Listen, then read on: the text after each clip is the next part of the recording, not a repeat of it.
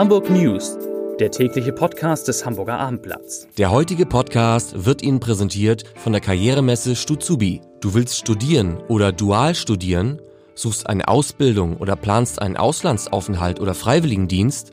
Dann komm zur Karrieremesse Stuzubi am 16. November von 10 bis 16 Uhr in der Alsterdorfer Sporthalle. Infos gibt es unter stuzubi.de.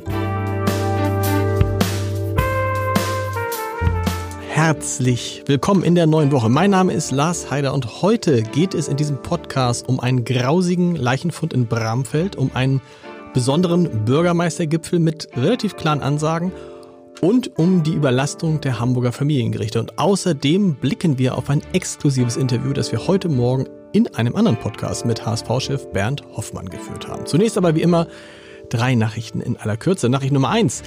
Heute hat der Aufbau für den wahrscheinlich prominentesten Weihnachtsmarkt Hamburgs begonnen. Das ist der historische Weihnachtsmarkt vor dem Hamburger Rathaus, der am 25. November eröffnet, also in gut zwei Wochen. Auf eine liebgewonnene Tradition müssen die Gäste allerdings verzichten. Der Weihnachtsmann wird nicht wie gehabt über den Rathausmarkt fliegen. Der Grund, wegen des Umbaus der Rathauspassage kann der große Lichterbaum nicht aufgebaut werden. Und das war ja immer der Ankerpunkt, den der fliegende Weihnachtsmann zwingend benötigt. Zumindest meine Söhne werden enttäuscht. Nachricht Nummer zwei. FDP-Chef Christian Lindner war heute in der Stadt. Er durfte ja in der Universität Hamburg nicht sprechen und hat deshalb vor ungefähr 100 Zuhörern vor der Universität Hamburg gesprochen. Und wer war auch dabei? Hamburgs Wissenschaftssenatorin Katharina Fegebank. Die hat äh, klar gesagt nochmal, dass es an der Universität, dass an der Universität Hamburg, wenn es um Auftritte von Politikern geht, nicht mit zweierlei Maß gemessen werden dürfte. Sie erwarte von der Unileitung, dass nicht der Eindruck entstehe, zum Beispiel bei Christian Lindner, dass es eine unfaire Behandlung gäbe. So, und Nachricht Nummer drei. Wer heute oder in den kommenden Tagen abends mit der S1 zwischen Altona und Wedel fahren möchte, der muss deutlich mehr Zeit einplanen. Die Deutsche Bahn erneuert dort nämlich abschnittsweise die Gleise. Heute ist von 20.30 Uhr bis Betriebsschluss die S1-Strecke zwischen den Stationen Altona und Klein-Flottbeck gesperrt. Am Dienstag wird dann zwischen Klein-Flottbeck und Blankenese gebaut. Und am Mittwoch ist schließlich der Abschnitt zwischen Süldorf und Wedel betroffen. Auch dort fahren jeweils ab 20.30 Uhr keine S-Bahn. Christoph Heinemann ist einer von vier lieben Kollegen, die heute im Podcast-Studio ist. Christoph, eine Nachricht, als ich heute Morgen aufstand und dachte, was ist denn da passiert? Es ist die Leiche einer Frau in, habe ich es richtig gesagt, in Bramfeld? Mhm. In, du hast es besser erzählt, in Bramfeld Einfach, vor die Tür gelegt worden, genau. Es gab einen Augenzeugen, der hat eine Zigarette geraucht, gestern Abend, spät abends, und dann hat er gesehen, wie da so ein Mann gegenüber rauskam aus dem Haus. Der hatte wohl irgendwas Schweres unterm Arm und er dachte erst, der bringt nur den Müll raus und dann hat er halt einen Arm gesehen. Und ähm, diese Leiche wurde dann da neben einen Motorroller gelegt. Ähm, dann ist der Zeuge reingegangen, hat die Polizei gerufen. Als er dann wieder rauskam, um weiter zu gucken, da war der, der Mann dann weg und äh, die Polizei kam dann eben mit dem großen Besteck sozusagen, hat da Spurensicherung gemacht und versucht jetzt zu ergründen, äh, warum diese Frau gestorben ist und wer sie da hingelegt hat. Hat man den Mann dann sofort gefunden? Muss ja, der muss ja irgendwie aus dem, aus dem Haus ohne um Nee, der ist, der ist flüchtig. Man hat dann einen äh, festgenommen kurzzeitig und hat ihn überprüft, ähm, der da halt zufällig war zu der Zeit. Äh, der hat es wohl aber nicht gemacht und es hat dann auch die Obduktion, soweit man sie vor Ort gemacht hat, ergeben, dass die Frau eines natürlichen Todes gestorben ist. Es liegt wohl kein Gewaltverbrechen vor. Es gab heute Morgen mal kurz die Information, dass äh, da wohl andere Männer gewesen sein sollen mit ihr in der Wohnung und ähm, die, sie sei dann eines natürlichen Todes gestorben und sie hätten sie daraufhin rausgebracht, weil weil sie die Leiche da nicht haben wollten. Aber das ist alles äh, wirklich noch hoch rätselhaft. Du hast ja auch schon viel erlebt und das ist die, eine absurd, das, wie, alt, wie alt ist die Frau? Das, die ist 50, sie ist 50 Jahre alt, kommt aus Ghana. Okay. Äh, man hat in der Wohnung hat man noch einen, einen Nigerianer angetroffen, die sich wohl kannten. Sie war an der Adresse aber auch nicht gemeldet. Also war nicht, also es war also nicht ihre Wohnung, nein? Nee, nee. Äh, und alles, was man sonst weiß, ist, dass sie schon ähm, offensichtlich nicht direkt vorher gestorben ist, als sie daraus getragen wurde, schon so ein paar Stunden vor, zumindest. Aber was hat denn der, dieser Zeuge, das ist der, gut, der Zeuge ist dann diesem Mann, der sie abgelegt hat, natürlich nicht hinterhergelaufen, sondern hat die Polizei nee, gerufen. Genau, genau. Und ich glaube, man muss jetzt erstmal gucken, ob das überhaupt eine Straftat ist. Ähm, weil es gibt tatsächlich, es gibt ja für alles Straftatenkataloge. In dem Fall gibt es eigentlich keine Richtlinie, die so richtig sagt, man soll das nicht. Auch, also auch ob es eine Ordnungswidrigkeit ist, die Leiche dahin zu legen, ist unklar. Ähm, Aber man kann doch nicht einfach eine, eine, eine tote Frau irgendwo hinlegen. Man muss doch dann irgendwie, würde ich jetzt sagen, äh, Notarzt, äh, Polizei oder irgendjemanden anrufen. Genau, genau, das ist auch der Punkt. Also es jetzt kommt wesentlich darauf an, wann ist die Frau gestorben. Natürlich auch weiterhin, wie ist sie gestorben? Ganz gesichert ist es ja nicht. Ähm, vielleicht hat da auch jemand unterlassen, Hilfe zu leisten. Also wenn sie da einen Herzinfarkt oder was auch immer erleidet und man macht nichts, ist das ja auch strafbar. Das muss man eben jetzt gucken. Der Leichnam ist jetzt im Institut für Rechtsmedizin und man guckt mal, woran es gelegen hat. Oh, ich, ich, ich, ich schüttel mich einmal und freue mich, dass Kai Schiller auch da ist, unser Chefreporter der HSV-Expert. Ihr habt heute Morgen das Podcaststudio lange belegt, weil ihr hattet einen prominenten Gast für euren Podcast HSV. Wir müssen reden. Bernd Hoffmann, der HSV. Genau. Vorstandsvorsitzende. Was hat er denn die ganze, ihr habt ja so unendlich lange aufgezeichnet. Was hat er denn alles erzählt? Wir haben den Druck gespürt, weil äh, du warst ja nach uns Genau. äh, dran. Und ähm, nee, eigentlich waren wir ganz normal. HSV, wir müssen reden wie jeden Montag und eine knappe Stunde. War tatsächlich auch nur eine knappe Stunde. Okay. Und äh, trotzdem hat es natürlich großen Spaß gemacht. Es war so ein bisschen ein Mischmasch aus äh, sportlicher Bilanz zur Länderspielpause, finanzieller Bilanz. Äh, in, in dieser Länderspielpause werden die, ähm, werden die Bilanzzahlen vom letzten Geschäftsjahr veröffentlicht. Hat er schon was gesagt, wie es aussieht? Ja, er hat gesagt, dass es auch besser ist, als sie zunächst angenommen haben, aber besser als zunächst angenommen ist immer noch nicht so gut. Und Okay. nicht so gut heißt, es wird ein knapp zweistelliges, also ein, ein hohes einstelliges Millionenminus geben. Das wäre dann, oder es ist, äh, sobald sie veröffentlicht werden, das neunte Millionenminus in Folge und ähm, damit dürfte der HSV weiterhin diesen Rekord äh, pflegen und hegen, den es so in der Bundesliga nicht gibt. Hat er was gesagt, wie zufrieden er ist mit dem bisherigen Saisonverlauf? Ja, also sie sind zufrieden, obwohl sie zum gleichen Zeitpunkt der vergangenen Saison, als sie auch schon einmal der Trainer getauscht worden ist, ein Punkt schlechter und genau, jetzt sind sie ein Punkt schlechter als damals Sind sie sogar schlechter, okay? und ein Platz schlechter. Damals waren sie Tabellenführer mit 27 Punkten, jetzt Tabellenzweiter mit 26 Punkten. Er sagt aber trotzdem, dass äh, er ein sehr viel besseres Gefühl als genau zum Zeit, gleichen Zeitpunkt der vergangenen Saison hat. Jetzt mit dieser Aufstellung mit Dieter Hacking, da sei er ziemlich, ziemlich sicher, dass das eine gute Konstellation sei für den HSV. er wirkte auch sehr entspannt. Ja, er wirkte entspannt. Die, das mag daran liegen, dass wir sozusagen die kritischen Fragen am Anfang gestellt haben Achso. äh, wirtschaftlich, äh, Ja. Bilanz und sowas. Am Ende wurden wir dann auch, so wie das im Podcast bei uns meistens ist, äh, ein bisschen persönlich. Er hat äh, über Familienregeln am Abendbrotstisch gesprochen, über seine Söhne, die große HSV-Fans sind. Die haben uns auch Fragen zugeschickt. Das war ganz, Echt? ganz. Ah, die Söhne lustig. kommen dazu? Oder sind die jetzt, also haben sie die zugeschickt oder haben, haben sie, habt ihr sie richtig vorgespielt? Genau, der, die, also wir haben ja immer, das, das Konzept ist ja so, dass, dass äh, viele bekannte Weggefährten etc. Ähm, Sprachnachrichten uns zuschicken für den jeweiligen Gast. Und in dem Fall haben unter anderem zwei seiner Zwillingssöhne Wow. Haben uns äh, die Frage zugeschickt, äh, wie denn das mit den Handyregeln eigentlich sei und so. Die sind ja ganz schön streng im Hause Hoffmann und ähm, genau, darüber haben wir dann auch ein bisschen Cool. Da, da, da ist er dann wahrscheinlich auch mal sehr äh, Vater gewesen, bisschen persönlich geworden. Genau, er selbst sagt, er sei kein strenger Vater, aber ähm, war auf jeden Fall interessant und äh, hört man sonst nicht so oft, wenn man immer nur über den HSV und Bilanzen und Millionen Minus und sowas Genau. redet. Man muss sich das anhören, heute Abend natürlich wieder. Ab jetzt eigentlich kann man sich schon äh, anziehen, reinziehen. Äh, äh, www.abendblatt.de slash podcast oder HSV, wir müssen reden. Das gibt es auch für die, die es sehen wollen auf YouTube. Ich kann es nur empfehlen, ich mache es immer abwechselnd. Ich, je nach Gast gucke ich mal YouTube und man habt ja nicht mehr Zuhörer, YouTube oder äh, Podcast. Ja, das ist erstaunlich. Wir haben tatsächlich mehr Follower oder wie man das heutzutage nennt bei YouTube, obwohl das Ganze natürlich eigentlich überhaupt nicht als Videoformat ausgelegt Nee. ist, sondern als Podcast. Trotzdem äh, scheinen wir so gut auszusehen, dass die Leute uns zugucken. Absolut. Noch besser als Kai Schiller sieht nur Peter Ulrich Meyer aus. Aber man kann es jetzt leider nicht sehen. Der Chef unserer landespolitischen Redaktion.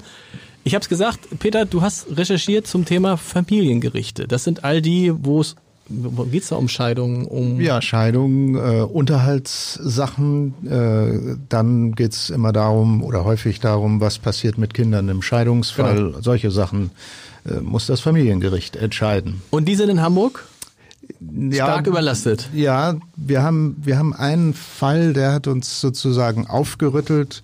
Ähm, da ist es so, dass eine Anwältin vom Familiengericht in Altona, Amtsgericht Altona, ein Schreiben bekommen hat, wo so durch die Bank gesagt wurde, seien Sie froh, dass Sie in sechs Monaten Termin für Ihre Unterhaltssache bekommen. Eigentlich hätten wir gar nichts terminieren müssen, weil Okay. wir so überlastet sind und hätten auch abwarten können, bis die personelle Situation besser ist.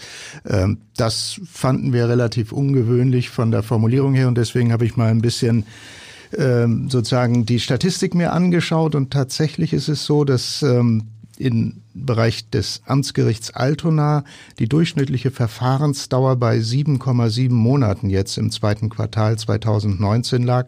Schlimmer ist es nur noch in Blankenese mit 9,3 Monaten, aber in den anderen Amtsgerichten zum Teil deutlich niedriger. Das, warum ist es da gerade so schlimm? In dem ich, viele Scheidungen? Ich vermute, in, nee, nee, ich, das, das hängt in der Regel natürlich mit dem Personal okay. äh, zusammen.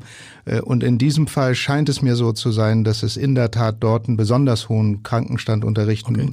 Staatsanwälten gegeben hat, schon 2017. Aber das hat natürlich einen Berg erzeugt, der jetzt erst nach und nach abgebaut wird. Äh, der Krankenstand ist jetzt besser, aber in Anführungszeichen die Altlasten sind eben immer noch da. Gut, Peter, bleib bitte hier, weil Matthias Icken, der stellvertretende Chefredakteur des Hamburger Abends, ist da. Ich hoffe, er spricht klar genug in das Mikrofon. Er sitzt sehr entspannt vom Mikrofon weg. Ich weil, Matthias, mir alle Mühe. weil Matthias hat, äh, am, am, hat am Wochenende die große Ehre, war es eine Ehre gehabt? Doch. Ja, hat Spaß gemacht. Einen Bürgermeistergipfel zu moderieren mit, wer war da? Ortwin Runde, Ole von Beuys, Christoph Ahlhaus, Peter Schenscher und Klaus von Donani. So. Und äh, erzähl mal, wie war's? Was, wie, was haben die gesagt über die Situation in Hamburg? Das war auf jeden Fall eine sehr muntere Runde, wo die fünf Herren sich auch, muss man sagen, teilweise sehr unterschiedlich geäußert haben. Ganz drollig war, dass Klaus von Donani ein bisschen verklausuliert vor einem grünen Bürgermeisterin gewarnt hat, worauf dann gleich Ole von Beuys, der immer ein CDU-Bürgermeister einstmals, dann die Grünen verteidigen musste. Das war schon ganz interessant und was ja auch ganz spannend ist, ist so das Echo auf diese Bürgermeisterrunde, die wir da hatten. Wir haben das ja heute auch, die Leser werden es alle gesehen haben, groß im Blatt gehabt und die Grünen haben schon viel Freude dabei, dieses Bild rumzuschicken und zu sagen, es wird Zeit für eine Frau. Das ist, das ist ja auch so irgendwie, oder Peter, das ist schon verrückt, dass es zum allerersten Mal in der Geschichte Hamburgs überhaupt eine Kandidatin gibt. Ja. Ist das, ist das, jetzt mal ehrlich, oh, ihr beide seid die großen, ihr seid Experten, ist das tatsächlich, wird das eine Rolle spielen im Wahlkampf, Frau oder Mann? Das wird sicherlich eine Rolle spielen, das ist doch ganz klar. Aber wenn man sich jetzt im Moment mal so anguckt, wie Peter Tschentscher und Katharina Fegebank, wenn wir es denn auf die beiden mhm. jetzt mal begrenzen, wie die beiden so ins Rennen gehen der nächsten Wochen und wenigen Monate, die es noch sind, dann äh, steht Katharina Fegebank eben auch für so ein bisschen frischere Herangehensweise und Tschentscher haftet so ein bisschen die Last des Amtes an. Auf der anderen Seite gibt es einen gewissen Amtsbonus dadurch, dass er eben schon erster Bürgermeister ist.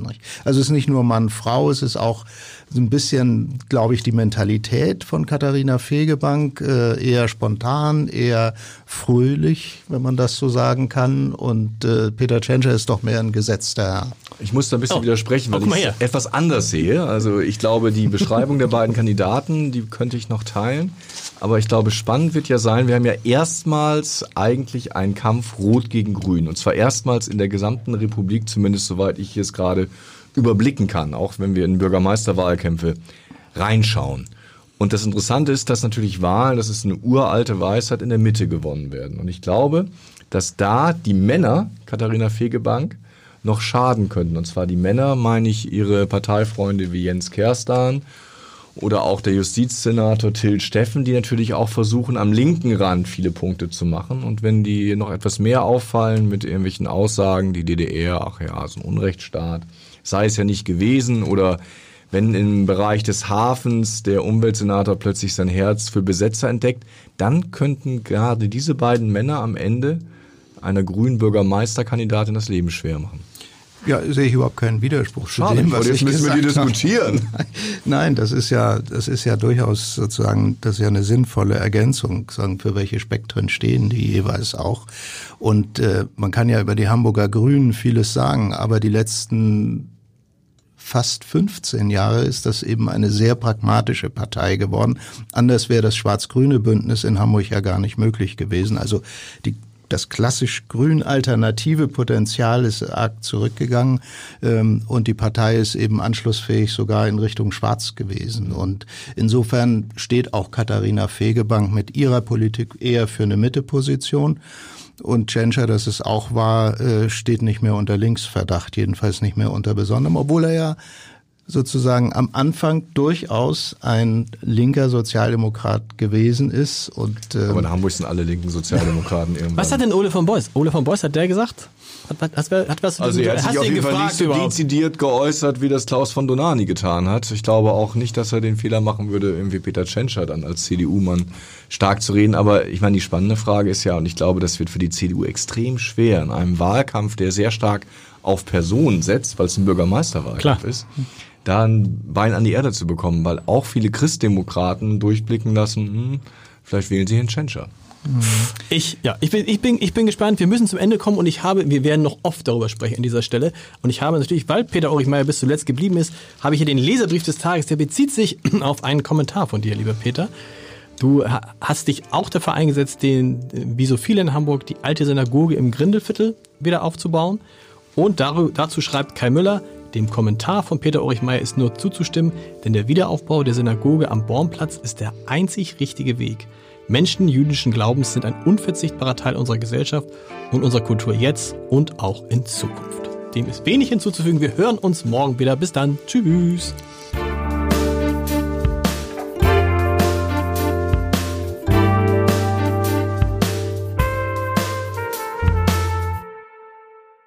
Weitere Podcasts vom Hamburger Abendblatt finden Sie auf abendblatt.de slash podcast.